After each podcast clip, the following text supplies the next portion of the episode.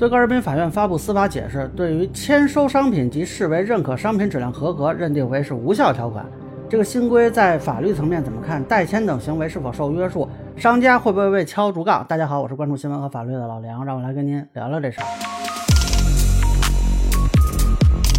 啊，这个事儿呢也是网友热议啊。实际上全文呢很多呢都是对消费者权益保护法的一些强调和细化。这里边说说这个比较受关注的签收问题。那有人就问了，说这个代签怎么算呀？啊，也有商家就说这个有些商品比较特殊，比如说是餐饮啊，那这个人吃完这碗面说分量不够，或者说是馊的，那怎么办？会不会有人敲竹杠？呃，这首先呢是一个误解啊，因为民法典第六百二十三条说，当事人对检验期限未做约定，一旦签收呢，就会推定买受人已经对数量和外观的瑕疵进行了检验啊。那很多人呢根据这个条款就认为呢，签收具有确认质量的功能。呃，其实这里是有一个关键点啊，就是说它实际上是对外观和数量进行推定，它可没有对产品质量进行推定。通常来说呢，是要在合理时间内及时检验啊，你不能说你搁家里五年你都不检验，完了您掏出来忽然说，哎，这好像质量有问题。呃，那么只要说啊还在合理的检验期内啊，就没有说对质量有一个认定。呃，只能说我们跟快递之间的这个承运合同啊，因为这个签收完成了，所以快递小哥他愿意搞代签呀，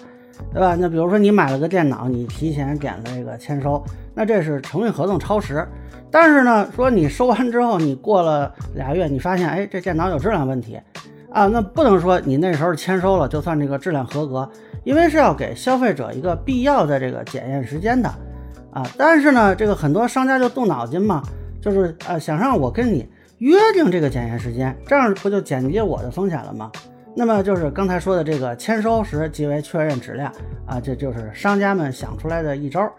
呃，其实呢，你正常情况下走诉讼程序，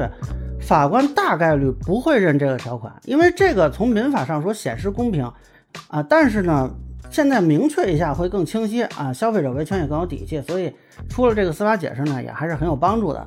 呃，不过商家也不用担心说自己的责任被无限放大，因为消费者他还是有及时检验和注意义务，还有举证责任的啊。比如说这个东西，如果说从外观上就能看出来，比如说你签收的是一把椅子，完了你后来说应该是十把，那你这个从外观上你看不出这个数量吗？啊，对吧？那这个就属于你没有尽到注意义务了，或者你签完了之后你就吧唧就扔到墙角了，过仨月你掏出来你说，哎，好像数字不对或者怎么样，那这个也是你没有。及时的检验啊，这个可能你也会承担责任。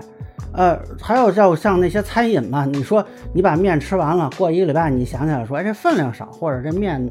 不太这这个卫生啊，那么你这时候就要举证啊，别回头一看，您把那碗都刷了，或者说你把那个快餐的那个餐具都已经给扔了，然后你说，哎，我没有认定它的质量合格呀，是你没认定，但是你也没有证据证明质量不合格呀。所以呢，这个必要的留证还是很重要的。这个跟呃签收其实没有什么太大关系，嗯，所以消费者呢还不要放松啊，商家也不用担心说有人敲竹杠，这个并没有无限放大商家的义务，只是说以后就别琢磨说呃去通过这种手段去降低自己的这个